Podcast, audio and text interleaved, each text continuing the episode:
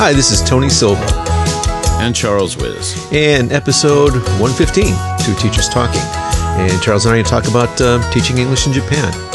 And uh, today, uh, the focus is uh, language and personality. And I guess maybe second languages and personality, and uh, kind of address the question of whether or not our personality changes as we acquire or learn or speak different languages. So that's that's where we're headed. What do you think, Charles? Let me think about which personality I want to use right now. you know, I I go back and forth on this topic. Um, you know, first off, I'm wondering how malleable personalities are, how fixed they are, um, also how fluid they are, and the fact that we think about personalities being a uh, this monolithic thing that is consistent and constant, or as we talk about identities shifting, you know, that, you know, you and I, we're teachers, and who we are in the classroom in front of a bunch of students is different from who we are outside of the classroom. And then who I am in front of different classes changes, right? But well, let me rephrase it's not who I am, it's the performative aspect, it's uh, the behaviors or the way I act. I don't know whether that significantly changes who I am. That's and, yeah, interesting. And I don't. Yeah, I think maybe if you want to try to, I don't know that this is a you know, a workable definition of personality, but um, I guess maybe if, if I think about it enough, because I feel like I've opened up a Pandora's box with this. Because uh, for a long well, that time, would be a first, Tony. Because because this is because I was you know for a long time without maybe thinking it all the way through, we kind of just had accepted or believed that uh, oh yeah you you learn a, another language and you develop this other personality just kind of very loosely based on my own experience but then again without thinking it through language culture blah blah blah blah blah blah but um, maybe um, if you want to maybe think about personality as um, the voice in our head when we talk to ourselves as, as opposed to what you just said you know talked about behavior and, and how the external things and um, um, I don't know. Um, so, for example, if I am in a Japanese environment and, and struggling along to to use Japanese, I might think that the voice in my head is not the same as the voice in my head right now. Um, and obviously, um, we, we talked about this too. I'm using my podcast persona right now. Um, but in my head, when I have internal conversations, maybe that's my personality. But I think if I was, if this were in Japanese, it might be different. I'm not sure it is. I don't know. But anyway, uh, yeah, it, it set me down this crazy path where I don't know anymore. I don't know. I'm very, very confused. So there's a voice inside your head, and it's not me. Well, right. it's not you, Floyd. And, and, and, Floyd, and, and it's no, not you, Floyd. and I'm very happy about yeah, that. I'm glad it's not my voice. Yeah, but I'm. Well, I don't know if I'm going to. You know how I feel about the voice in the head kind of thing. Um, that, because that opens up another. No, I don't. But go ahead. about conscious and this and stuff. I mean, I think that somehow there has to be some kind of work, working definition of personality. And you're right, it's a Pandora's box because nobody seems to have been able to come up with a really good definition of that. I mean, we can, and then, uh, you know, then you want to play with, remember when um, there was that whole spate of multiple personality disorder movies and books and things? Mm, and Sybil, like there was, a, yeah. When was that? The 80s? 70s or 80s, yeah. Yeah, and suddenly it's like, what, what is this? Like, suddenly like, there's an epidemic of multiple personality disorder. And they actually called it MPD, and it seems to have, like, really kind of rescinded. Mm or receded, or maybe it has been rescinded. I don't so I have a problem, I think, in terms of trying to operationalize the term personality, mm, um, mm, which are, I think, what we would have to do is just say that it's a an amalgamation of traits, characteristics, reactions, feelings, approaches, ideas that somehow an person on the outside would define as being who that person is because then we'll say, hey, that's not like you, or that seems strange to us. We have certain conceptions of how other people should act or behave, and then we interpret um, internal states based on what we see, what we hear, what we observe. Yeah, is and our so, personality what we're doing, or is it what we're thinking? Is it external or is it internal? I don't Hello know. and welcome. Welcome to the Meta Podcast. I don't know. well, but yeah, I, I mean, the psychology, you know, any kind of psychology, most psychology tests, right? Most of it is external. It's, it's behavior based. If you're look, if you're speaking angry and you're looking angry and you're clenching your fists, and then you're angry, uh, or or you're definition. an angry person. Could be right. Yeah. well, that's a whole thing. I mm. think of um, the attributional fallacy that you know who that person is in uh, or what we define as being who that person is or who that person appears to be in that situation is contextual. And we tend to characterize that as being a constant in their behavior. And that's i think really key to what we're talking about here when we say that do and i want to okay let me go back a little bit. I think what I would prefer to do is narrow down the topic and say we're talking about do our students' personalities change while they're learning a language or engaging because those are the people I have the most contact with. And that's and at, at the other end of this, that's where we need to come out, right? Because all this, you know, like you just said, all this meta discussion, it's got to somehow come out at the end. It's like, okay, how is this? What does this mean for our teaching? For our classrooms, what what can we take away from this to make it of some value in the classroom? That's kind of where we got to end up. So, yeah, or we can even start with that. Um, let's you know, end up there. Yeah, let's end up somewhere. Let's end successful. up there. Yeah. okay, well, that's where, of course, we're going to go. We're going. And uh, yeah, but, with our st- okay, go ahead. Yeah, but as I say, I want to look at it from a student perspective, and mm. I th- we have talked about this before. How you, I think you've said this also, where you have this very, very introverted, quiet, shy student who doesn't engage and doesn't participate. And you look at that person and you say, hey, well, you know, this is uh, somebody who just doesn't like to speak English. Or, you know, you assume that they're just an introverted, shy person, and because all, you, all you've got is the behavior that you can observe, right? right? That you okay. observe, right? And then you go off to the school festival or something, and the student runs up to you and is suddenly trying to sell you, you know, like seventeen different kinds of yakitori, right? Mm. And you're like, well, who is this person? And again, it's they're people are different in different situations, but I don't think that means that they have different personalities. No, I don't think so either. I think yeah, obviously, the, I think it's persona. A, a, a, personality is always multifaceted, and you know, when it comes up to language, it's a whole notion of well, again, mm, Pandora's box, right? What got me in trouble was uh, trying to resolve the difference between personality and culture specifically with students because I have students who are learning English and are fluent in English here in Japan. But then we've also had students who have done homestays or study abroad for you know three months, six months, or a year, and come back, and of course they're different people. We seems it seems they're different people, right? Now, um, have they changed? Uh, has the English language affected that somehow? Uh, is the fact that they are now capable in English allowing them to express themselves or behave in ways that they were unable to do previously in English? Are we just seeing a, a part of their personality that has been part of them when they are speaking Japanese, but was on invisible to us because we didn't interact with them in their first language, etc., etc., etc. And um, yeah, that's right. That's right. The the crack, the fissure in the ice started to like fall apart, and um, started thinking back about myself. And I'm going to ask you about you too. Um, what when I was thinking about it initially about the personality different things that was based on you know introspection and when I came to Japan and various forms of culture shock here and versus culture shock going back to Chicago and then kind of resolving, okay, trying to separate in myself, okay, what part is Tony?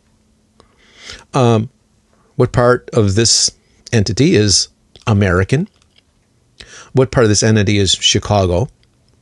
Um, and now, what part of this thing that I am is Japanese?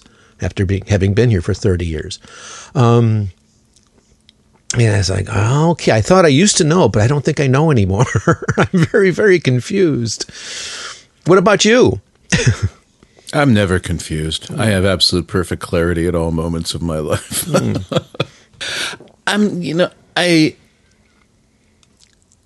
It's a real difficult topic to unpack. I think you're right that there's culture, there's personality, but the problem I'm having with this, and maybe it's helpful to point out that this discussion stems from an article in the Atlantic, I believe, that you sent me, right? Okay, yeah, the, the, the about one, yeah. um, someone who had moved to America from South America and how the person feels like they're a very different person when they're using English versus I think there was a native Spanish speaker. Mm-hmm, mm-hmm. Yeah, it wasn't Portuguese; it was Spanish, and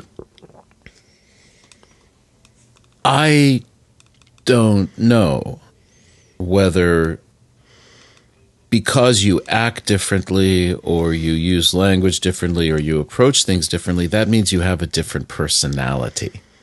I mean, in a sense that when we talk about personality, we're saying that it's a this it's the the grouping of all those traits that in which we identify someone as being who they are. So let's say uh, we take someone we know, let's call that person A. You know them and I know them we would basically be able to say, oh, that's very surprising behavior, or that's something I would not expect that person to say. And, or, well, that person was talking differently than the way I'm used to their talking. We wouldn't say that their personality had changed, would we? No, I would say that we're just learning more about who the person is. We're, we're learning more about the person's. Or here's a different aspect to that person, or there's a different that we didn't know about or, before. Yeah. Right. Okay. So the, then, okay, let's do the, the thought experiment. Now we take that same person A and we say, hey, wait, there's two different things that they've done that are unexpected. Would we now say their personality has changed? And you can see where I'm going with this. Well, I think, yeah, you need to I think take that maybe like a lot more longitudinally over time because you, I think we both know people who, and, and again, language, uh, independent of language, whose personality does change over time, right? And it's not just the fact that we're discovering more of the person, but they actually do change. Yeah, but people changing, does that mean their person? Okay, are we identifying who the person is with their personality? Uh, I don't even know how to answer that. I don't know. Go back to school. back to school. but because I think, think of, um, we're both in our 60s. We I have limited contact with people from high school or college. I mean, I think most I have some friends that go back, let's say about 35 years. Most of my friends are outside of high school. But I don't think I would say that any of those people's personalities have changed.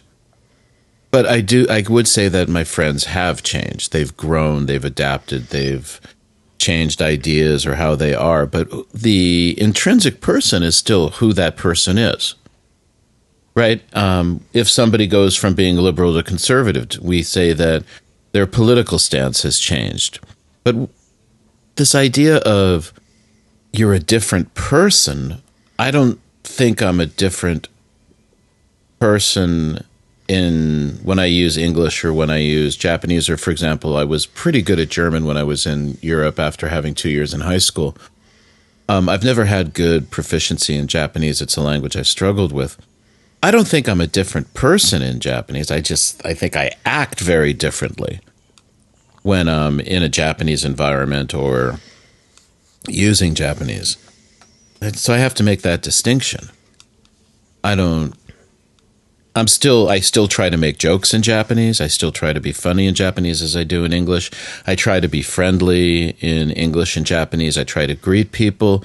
I try to ask people what they're doing, how they've been, you know, make inquiries about if they have children and I remember to always ask about the children. I don't know that that makes me a different person, but I do know that I'm quieter in Japanese because of proficiency. I tend not to want to give my opinions so much in Japanese because of the language and the difference in how opinions are given in the language. Well, that's so that's I'm, bleeding over into like into the culture aspect, which is like making me chase my tail. Because yes, I know that I, be- I, behave I behave very differently when I'm speaking Japanese, and I was identifying that as a personality shift. But then I slapped myself in the head. It's like, well, you know what?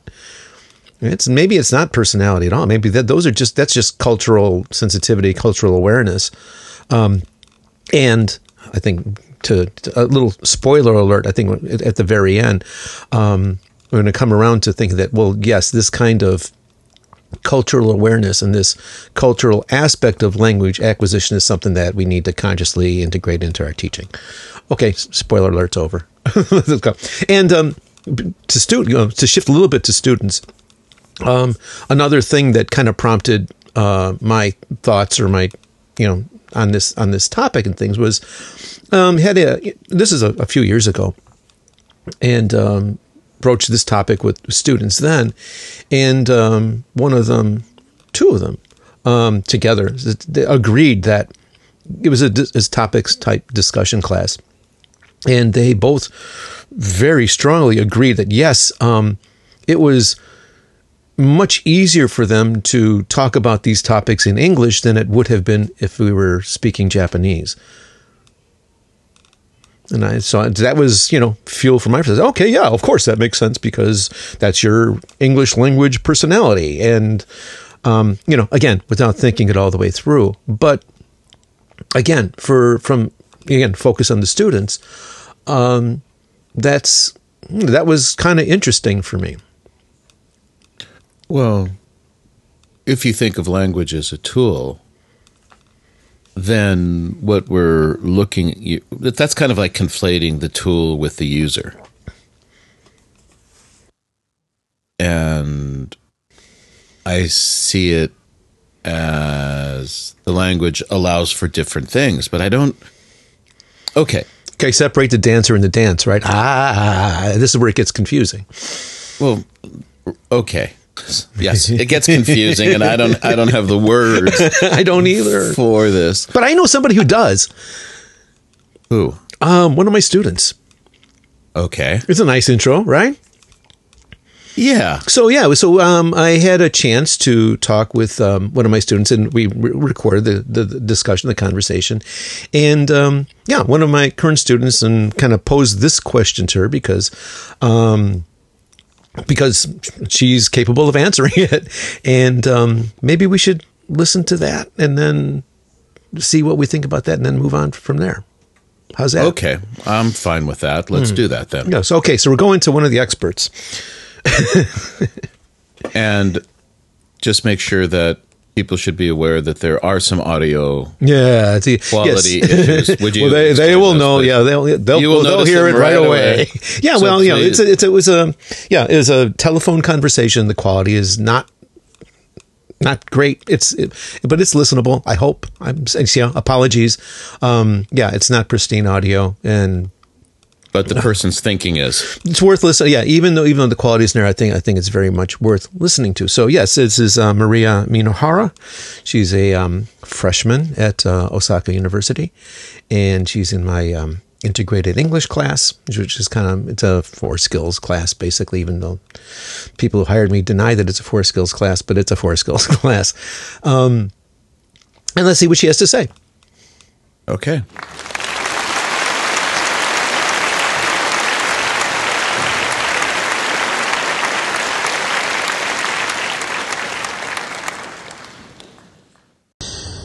Okay, so today we're talking with uh, Maria Minohara. She's a student in Osaka University, majoring in English. And uh, welcome, Maria. And thank you very much. I know you're very busy, as almost all students are, break or not. right? Thank you for inviting me. and you're probably busier than most. You're making yourself very, very, very busy. And uh, as we've talked a little bit at the next topic of our uh, teacher talking podcast is uh, language and personality, and uh, specifically whether a person has a second personality when they learn a second language. So uh, maybe maybe first just talk about maybe very briefly like your English study. Yes. So my first contact with English was when I was a baby. My mom would always um, do some bedtime reading and when she did, she always read English books like Curious George or the Ber- Berenstain Bears, Mm-hmm. I think, Mm-hmm. or books from the Magic Key series. And that taught me how to read English. And I liked reading, so I continued reading myself.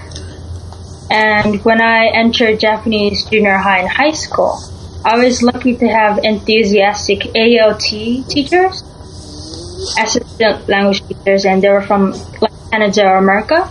And well, although we didn't have much class time with the ALTs, they um, taught us a little about writing and comprehending what we read a little bit, but that helped me get on track on studying by myself as well.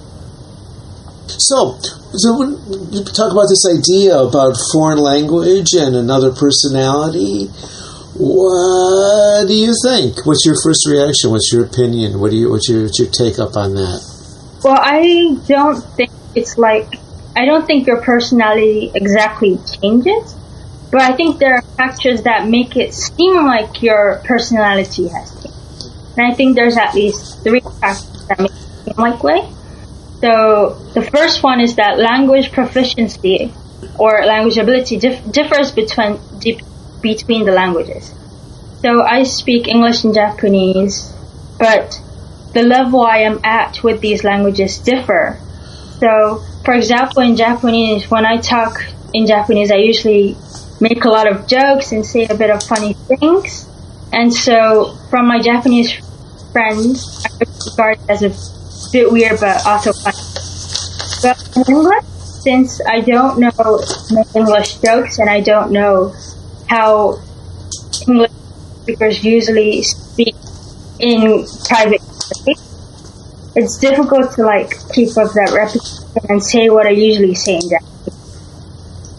And the second factor I think is that the people you speak to differs depending on the language. So in Japanese, I usually speak with my friends, my family, people who are in my inner circle.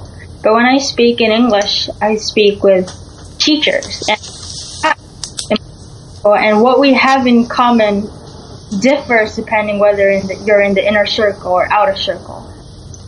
And well, it's everyone knows that you act just you act and talk differently depending on who you're talking. So I think that's another factor that makes it seem that way. And then the third factor I think is the cultural rules and standards you need to follow differs. So when you're in Japanese, you need to respect the person's age and their status, but in English, people are more or less equal, and you don't have keigo to discriminate, uh, to um, yeah, to make differences between the status of the people. So I think languages forces you to tweak a bit of how you usually act. It makes you tweak a bit of your personality, but your core personality doesn't change. It doesn't like when I speak English, it doesn't make me into an extrovert. It doesn't change my core of who I am, but it has to. It makes me make adjustment. That's what I think. It's really interesting. Yeah, that kind of parallels just what I was reading a little bit earlier this morning. And I sent you a copy of one study, That's and I was good. reading another another study, the same thing, where depending on your language, you might shift in terms of being more aggressive or more introverted or vice versa. But that kind of happens with all second language speakers kind of moving along on the same scale, and it's not as actually a different personality. And it's really very closely tied in with the cultural shift. Um, really interesting. And I think I also like what you said about um, the, the listeners, the, the, the people that you're participating in conversations with, because communi- kind of communication is a it's a two-way thing, and it never happens all by just by yourself. Yeah. You are always adjusting depending on the feedback you're getting from the people that you're engaged with. Yeah. If you're speaking with English speakers, then you're going to be engaged one way, and if you're speaking with Japanese speakers, it's a completely different dynamic, and you're going to respond accordingly. So, yeah, really, very good. And something that I just, frankly, myself thought of mm, consciously in the past couple of days is that along with this uh, personality shift or culture shift, um, a key factor is um, the level of confidence that the person has in the second language, right? Because when you're speaking in your own native language, you're totally comfortable and you can go all over the place. But when you're using a second language, you're always a little bit on guard and kind of self monitoring a little bit more and a little more cautious. And that affects, of course, the way that you communicate, and, of course, the way to you're, you're perceived. So, oh boy, you you hit all hit all three of them right off the bat. Excellent, great, wonderful, wonderful. So, any other big thoughts that you've got? I mean, any any more big thoughts? And you got three big ones right there. Well, with well, since talking is a person to person thing, I think how the person you're speaking to is also addictive. So I found myself being able to speak English more fluently when I'm talking to someone who is fluent in English. And when I'm talking to someone so so in English, it kind of, it's like a disease. It's, um, I catch it, then I become so so in English as well. I hear you. I know what you're telling me here. I can read between the lines. I'm getting it. Yeah, but that, that is a, a, another point, right? Yeah, when you're talking to somebody, um, whether it's in your own language or with another language, whose uh, a communicative ability is, is at a, superior level, it's going to force you to step up. And um, conversely, if it's it's a step down, then you're going to uh, kind of come down to that level. But yeah, another another very good observation. Excellent. And there's one more. Mm. I'm bilingual.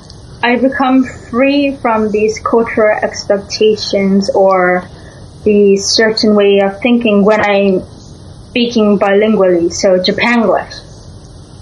So when the person I'm speaking to is speaking Japanglish well, that's when I truly am able to become myself because they understand both the English ways and the Japanese ways, and it doesn't matter which one I pick, and I just whichever comes to me first.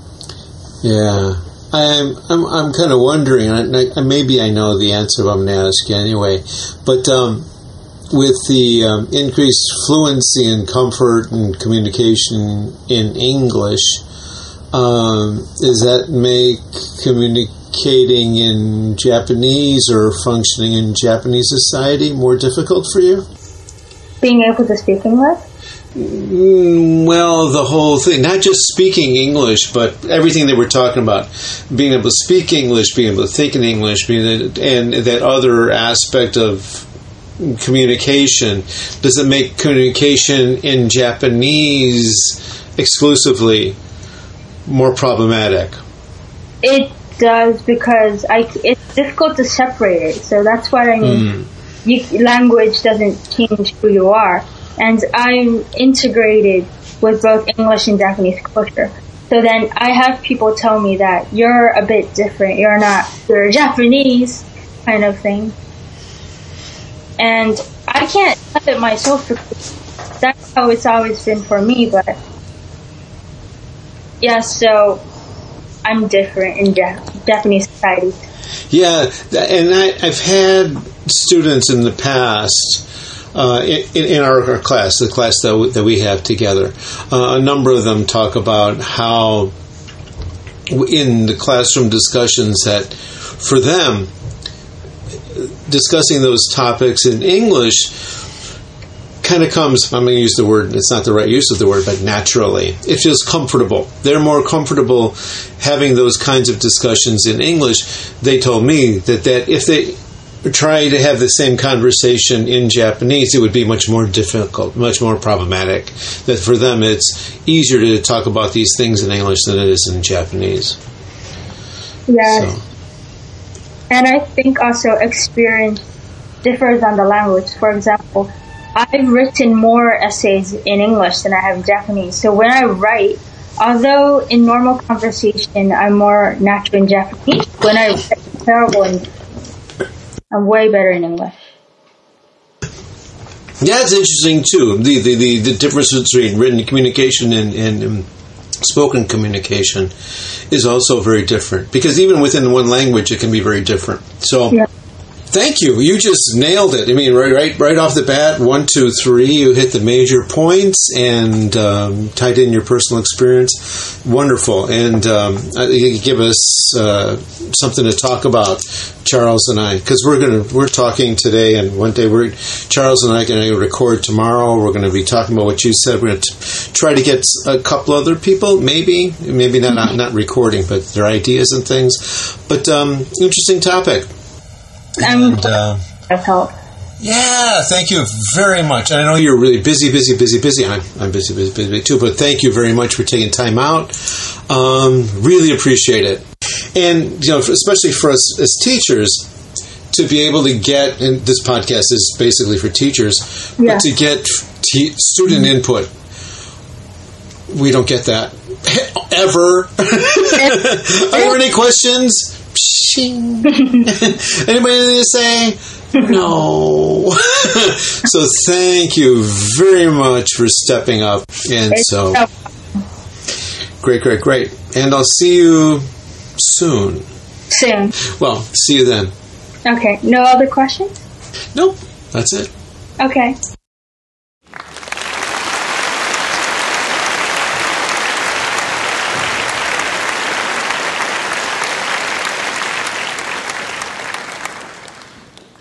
So, uh, Charles, reactions? What do you think? Well, first off, that's your first year student. yeah, yeah, right. That's like, as much as like, every every teacher's dream student. Um, what a what a what a wondrous thing to listen to. Um, so please pass my compliments on to Maria. she's a listener. She'll hear you. Well, that's assuming that she's well, she's probably smart enough not to listen to the podcast. No, no, she's a listener. She's a listener. Okay. So, I mean, I have to, that's just, I have a couple of students like that, or I've had students like that, and they're such a joy. And it's not just because of the English ability, but it's because of the fact that you can see that they're thinking, they're engaged, they're looking at each other. And I thought that Maria made some really interesting comments. I mean, the fact that she could break it down into those three areas. Mm-hmm. And the first thing is starting off with just linguistic competency. Mm-hmm. Right. And I think then the cultural aspect and also the social aspect. The third one was the one that I really kind of enjoyed. Yeah, the the how the the expression of personality, what we call personality, what I have been calling personality, is so situational. Right. And the fact that you behave differently in different situations doesn't mean that your personality has changed. It just means that you're adjusting to the situation. Isn't that what I was saying before? I think so. Right. And so I found all those things interesting. And, and while Maria was talking about how she's different with her friends and, you know, how in Japanese you have to adjust for people because of age and everything. And I think I've mentioned this before that when my wife and I began our relationship and we were trying to decide which language to use um, in the relationship, and my wife said, let's use English because it's easier to do problem solving in English. And I found that really interesting. And that was echoed before, I think, as I mentioned before, that once we were sitting in a cafe somewhere in Japan and having a discussion, and I said something as usual, my usual stupid way, and my, my wife just said to me, she goes, "That's pretty much the stupidest thing you've ever said," and which is a pretty big list. You know, it's quite a large set of things, and there was a woman sitting next to us who said, Excuse me, in perfect English, I'm sorry. I've been listening to your conversation. I've never heard two people talk the way you do. And I've never heard anyone ever say to somebody else that that's the stupidest idea ever. and that watching you guys talk like this wa- was eye opening for me. And it's right because I think that there's almost no way in Japanese, for example, to say that's a truly stupid idea. And if you did say it, it would come across so differently. So if, you know, my wife or you, you know, or somebody says, Hey, Charles, that's the stupidest idea ever, you'd go, Oh, that bad, huh? You wouldn't take offense at it. You wouldn't be insulted by it. You would understand it. So different languages allow for different things. And I thought that was an interesting point, especially coming from a student. And then the other thing I found just really, really fascinating was from the student's point of view of how, you know, Maria feels that she's different communicating differently depending on the competency of the person she's engaging with. That was very interesting to hear. I mean, it's something that we kind of know. Well, we but know it was, it. But, but, but it was nice to hear because yeah, it, it, it heightens the awareness of that, and to be again talking about classroom, something very much to be aware of in the classroom. Yeah. Yeah, because you can see that sometimes when you match up students, and you know we forget that in group work mm. that you know I, I always have students count off, and so there's random assignments of who they're going to work with, and sometimes you know you get two students together who don't like each other, hmm. or you know whose personalities don't click, and so it does have an effect. But I think Maria was kind of, I think, arguing against the different personality theory, don't you? I think so. Or yeah. she was suggesting, I don't think she said that she feels like a different person. She says she reacts differently. She might think differently. She might behave differently. I think she she made an argument saying that this is a much more complex question than just yes or no. Yeah. Well, of course. And what I found interesting t- also, and I may have misheard it, but it struck me that she was identifying herself as bilingual. yes, very clearly. But you mentioned that Maria's never like lived outside of Japan. Well, she Is- as a is- child, do- as a child in, in the Netherlands, but Okay. but not Are- our, not our not our usual thing where if someone's like well, I mean, usual at that university and in those classes, um, a year of high school in the United States, England, or Australia, or you know, study abroad. No, that's all from in from within Japan. Now, would it be rude to ask about her family background? I don't know. I didn't. we didn't ask. I did not rather- ask, no, so I without knowing whether privacy, it's okay yeah, with I Maria, didn't then it's a private. So, because my daughter identifies, I think now as bilingual, and she's you know perfectly adept at both languages: reading, listening, writing, Hmm. speaking, etc. I've met her, and I yes, of course. Yeah. and um, she talks about how it's surprising to me that she's introverted. Like her teachers will say, "Oh, it's very so you know, so she's very quiet in class, and uh, you know, we'd like her to speak up more. But when she speaks up, it's you know, it's very nice, et cetera, et cetera." And that's so different from how I know my daughter. Who is We should have interviewed her. Well, we can do that, I think, in the future. Okay, but again, I don't know if Sophie is willing to do that, though. No, we'll find well, only one Uh, way to find we'll- out. we'll find- okay. So you want your allowance? You want your allowance this month? So I'm going to know I'm really in trouble for having allowance issues discussions. Uh-huh. But the idea of identifying in a certain way, I think, was interesting. Hmm. That maybe it's not so much that your personality changes, but where you're identifying and sense of what your identity is. And then, of course, brings up that whole thing what's the difference between personality and identity? Mm-hmm. And I don't want to go down the identity road too far. Yeah, I'm not going to follow you there either. Yeah, well, that's that's the forest. Stay out of the forest. Stay on the yeah, path. that's a very, very dark and dangerous forest with monsters lurking. What is it? There be dragons? There be dragons here. Yeah, There be dragons here. That was from the old maps, right? that's the old maps in the sea. Yeah, right. And the- the- When you there be dragons. there's the dragons, and then you fall off the edge. Okay, let's not go there. All right. so, looking at everything or listening and thinking about what we're talking about, I can't make a claim personally. I don't know, and it's not a topic I've done a lot of research on, or I've done no research on this, and I haven't investigated enough. I mean, have you found anything interesting? In, I got a handful of articles, and I'll put the links in the in the show notes on on the Why don't you summarize basically what they're saying? Is it different from what we're arguing, or not is it not similar? not really, but uh, they uh, the research focuses not so much on personality, but it talks about culture shifts, and uh, the term that comes up is cultural frame switching (CFS) for short, and. Okay. Um, the it seems to be that the the findings lean toward that there are very very definite clear behavior shifts um, whether when a person is functioning in one language and another and they're dealing with bilinguals with you know true bilinguals who proficiency is not an issue because that's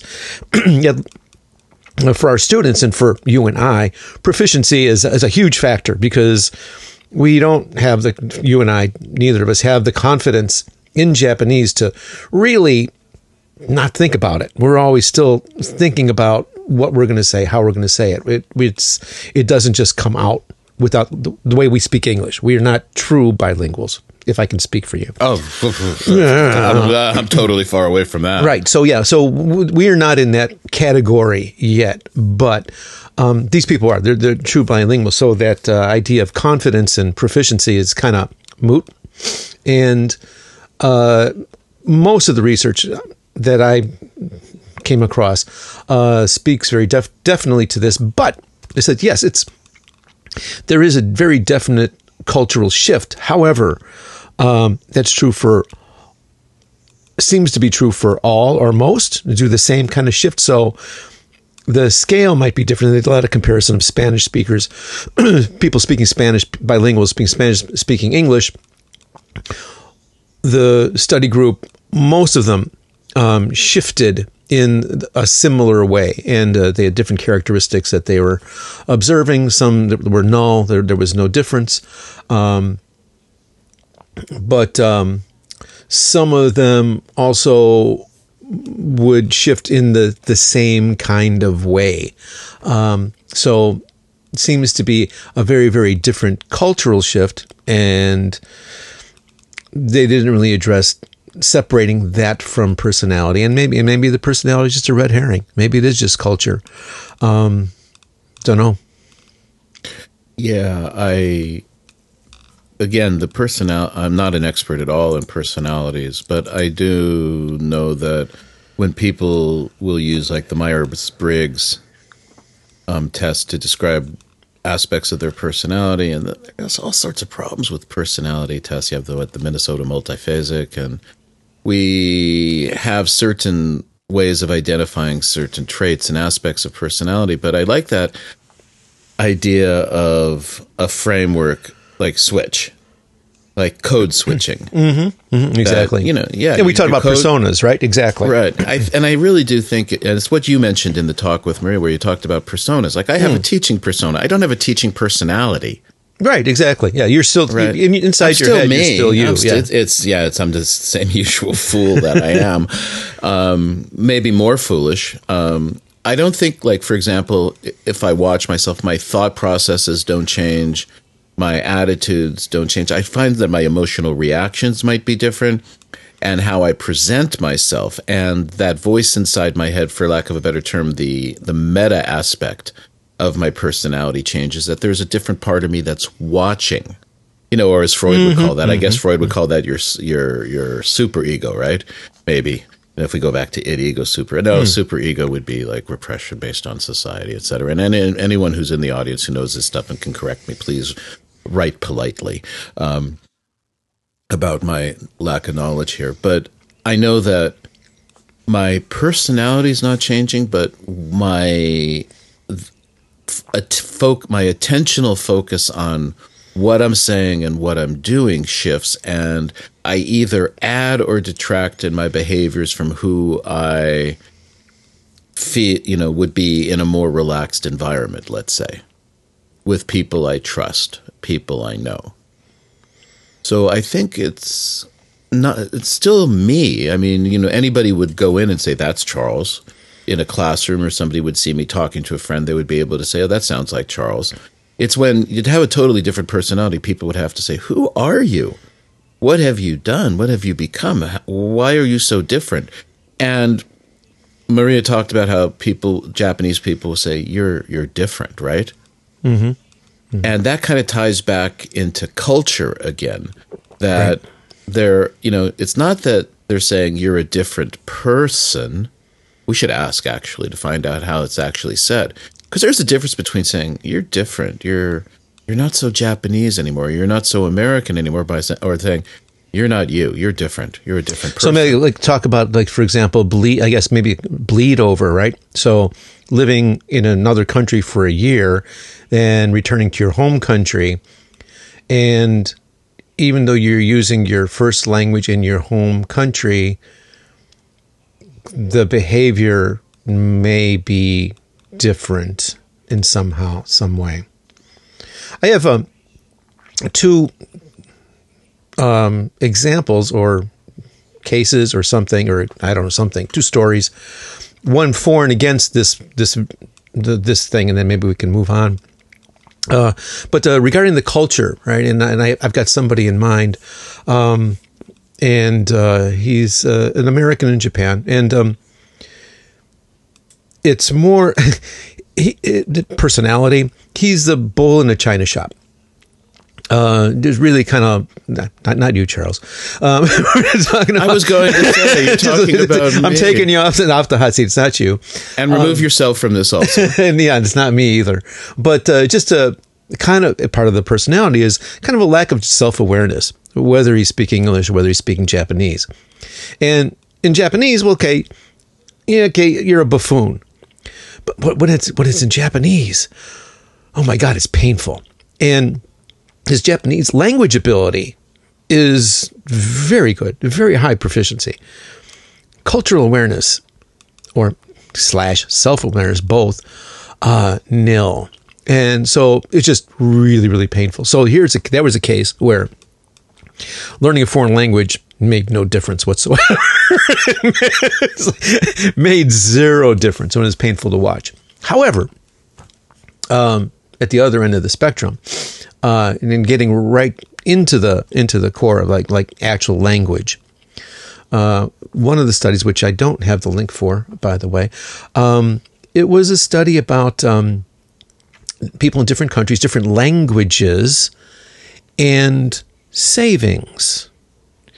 And the conclusion or the, the findings um, were that people whose languages and cultures, countries, languages, with the either no subject or the subject at the end or the object at the end.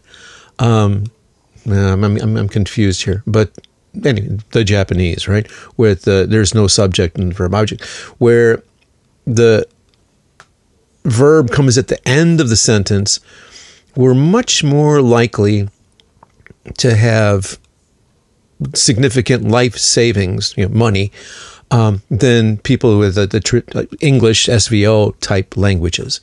That there seemed to be a direct correlation between the sentence structure and their perception of the future. And uh, SVO type language cultures were tended to be much more immediate gratification cultures. So what about that? that sounds. I, you know, there's so much stuff going through. Right, right. So many right. issues on this, and that's kind of like, well, that's really neat. But wait a second, hold on. You can't say, wait, what about here? Yeah, it turns out, yeah, who knows, right? But um, whether or not the findings are valid or not, I don't know. But the, it's. I think it's worth thinking about something as you know, down to the metal as the sentence structure that you're using, the language that you're speaking, how truly, how might that affect your thought and consequently um, your self image, your self perception? Um, don't know. Yeah, it's your Whorf, Whorf, Whorfian hypothesis. Mm. But the other example in Japanese, this is uh, something we've talked about, and I know I talk about this with my student, is the idea that you put I think or I believe at the end of the sentence in Japanese, right? Or yes, yes, blah, I think blah, so. Blah blah blah blah. Yes, I think right? so. I, I, yes, I think so. right? Or this is my opinion. And whereas we would require almost in English that you have to tell us an opinion is coming. So I could see how the structure of Japanese, for example, requires somebody to wait longer. Mm-hmm you can't. You have to wait for the end to find out what's you happening. You have to right? wait for the end to know what the sentence means. Whereas I think perhaps you know there's an interesting mm-hmm. you know question about predictability and whether or not people, for example, in subject verb object languages are jumping to conclusions faster. Mm-hmm. Be a kind of an I don't know. Somebody must have done this already. Mm. I'm not a linguist. I'm not a psycholinguist, but the question then, I think, Tony, what we want to do is say, okay, given all these things, what do we do as teachers? And we said we were going to bring this around. Yeah. So, as a teacher, what are you going to do? I mean, how do you deal with this? What do you suggest for teachers especially for those you know teachers who are now going into the field? Okay, I think that um, I don't, I don't know at what point this becomes relevant because obviously you're dealing with like lower level learners. Um, this is not going to be an issue because you're not you're just dealing with communication at a very very basic level, and it's this is not going to be a factor. However, intermediate and advanced type classes, um, where the expectation is that the student is going to be or is at, at that point in class or at, at, hopefully at the end of class be able to engage in real you know l2 communication um, that we need to make this a part of the instruction uh, you've got the language but you've also got to incorporate the cultural cues and the communication patterns that are different from language to language. And I think that needs to be consciously introduced into the classroom. So, um,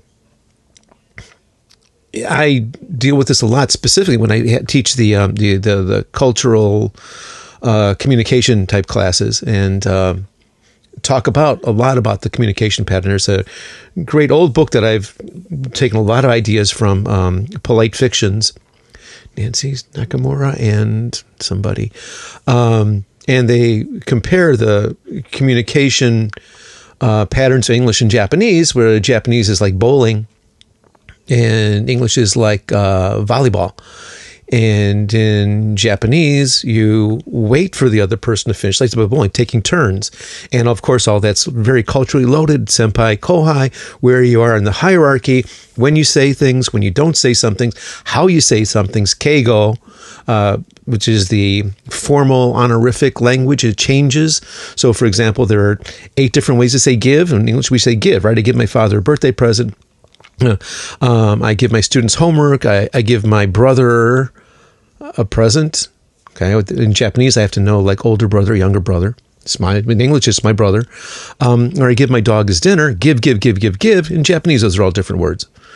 Um, and we need to constantly be monitoring who I am and who I'm speaking to, and that's going to determine how linguistically how I say the sentence. In English, it's all give blah. So, um, yeah, uh, that's all very different, and that has to be somehow taught uh, and given to the students so that yeah this is how and things like for example dinner conversation um, whereas you you know you're having a meal with friend or friends or a homestay family in um, an english speaking country that conversation is going to be a part of it. And how do you work the timing? the students will starve because they won't put anything in their mouth because they can't, not supposed to talk with your mouth full, but they never know when they're going to be called upon to actually say something. So you have to learn that particular dance. And there's a lot of small, subtle things like that, but they're part of learning that other language, part of learning English, right? And you know, for us learning Japanese, there's all kind of things that we need to learn, right? Because it's like, okay, it's yeah, it's Joe San, it's Betty San, but it's not Tony San. You, you don't call yourself San. All of that needs to be taught somehow. And I think the more the teacher thinks about and is aware, tries to become more aware of these little gotchas that are just part of our culture, which we don't think about at all because it's our culture. Um, somehow that needs to be given to the students. Whether they can absorb it or not, I don't know. But that we need to be aware of that and we need to make that part of the lesson. Yes, and it must be explicitly taught. Yeah. You have to be really clear with that. I know that when I map out a conversation on the on a whiteboard for students and I you know, the, we, the traditional way I do it is I say that if you're talking to someone in J- Japanese, you'll say, "So, what did you do this weekend?" And the person will say, "I saw a movie." Of course, this is in Japanese, and then you say, "Okay, what movie did you see?" And you said, "Okay, I saw Star Wars." Okay, which Star Wars did you see? Uh, I saw the fourth Star Wars, right? And it's the bowling image exactly, right? It's mm-hmm. kind of like tennis or ping pong. And I then sh- map out and show that an American would probably say, I had a really good weekend. I saw the movie Star Wars with my friend. And then, you know, um, with a different friend, we went windsurfing in a really nice um, area of Shizuoka, well, you know, et cetera, et cetera. And that the listener then is choosing where to engage the next part of the conversation. And it's it's interesting because it's a it's a linear versus nonlinear kind of conversation in many mm-hmm. ways. Um, and I have to point that out to students and say, you know, you just can't answer the question, "How was your weekend?" Fine. I'm not sure if that's a, a cultural thing or a, uh, a well, linguistic yeah, linguistic, cultural uh, personality. I but don't know. I, have seen that with very, very, very competent, you know, speakers of English, where I'll say, "So, how was your weekend?" Fine. Hmm. How was your summer? Hmm, good. What did you do? Not much. yeah, so this kind of thing is the, the point is that this is this is not optional. This is not an extra. This is part of it. And you know, my students will know if if any any others are listening. It's like answer and a big word that covers half the board. Answer plus. Okay, conversationalize. Mm. Answer plus, and then the other side of the board, follow up questions.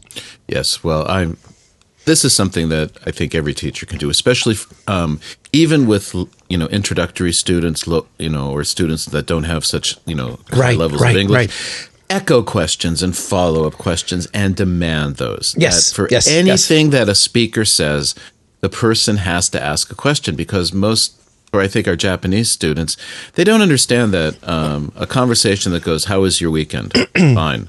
What did you do? I saw a movie. what movie did you see? Star Wars is communicating in English. I don't want to talk to you. Right, right, right, right. That, and that, that. So it's these kinds of, and here's maybe how I can kind of tie it together. The problem might not be that people's personalities change when they're using different languages, but how their personalities are perceived by their communication partner or conversation partner might be completely inaccurate. Mm-hmm. So I'm sitting there thinking, this is a rude person. I just asked them how was their how's their summer vacation, and they don't ask me how's my summer vacation. Mm. Ah, what a rude person. this person has no interest in who I am. This person is like a selfish person. No, the person might just not know.